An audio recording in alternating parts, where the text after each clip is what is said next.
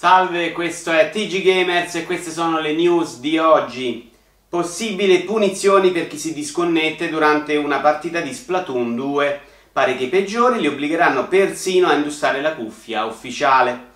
Overwatch ha ricevuto ben 119 patch nel primo anno di vita, roba che testimoni di Geon hanno chiesto a Blizzard di darsi una calmata.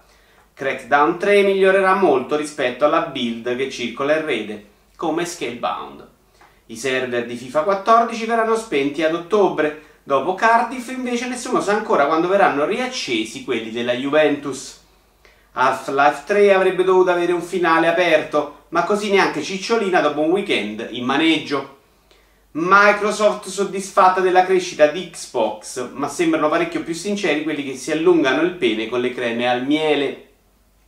Questo weekend inizieranno ad apparire leggendari in Pokémon Go, appena in tempo, solo un attimo di ritardo e non fregava niente a nessuno sei mesi fa.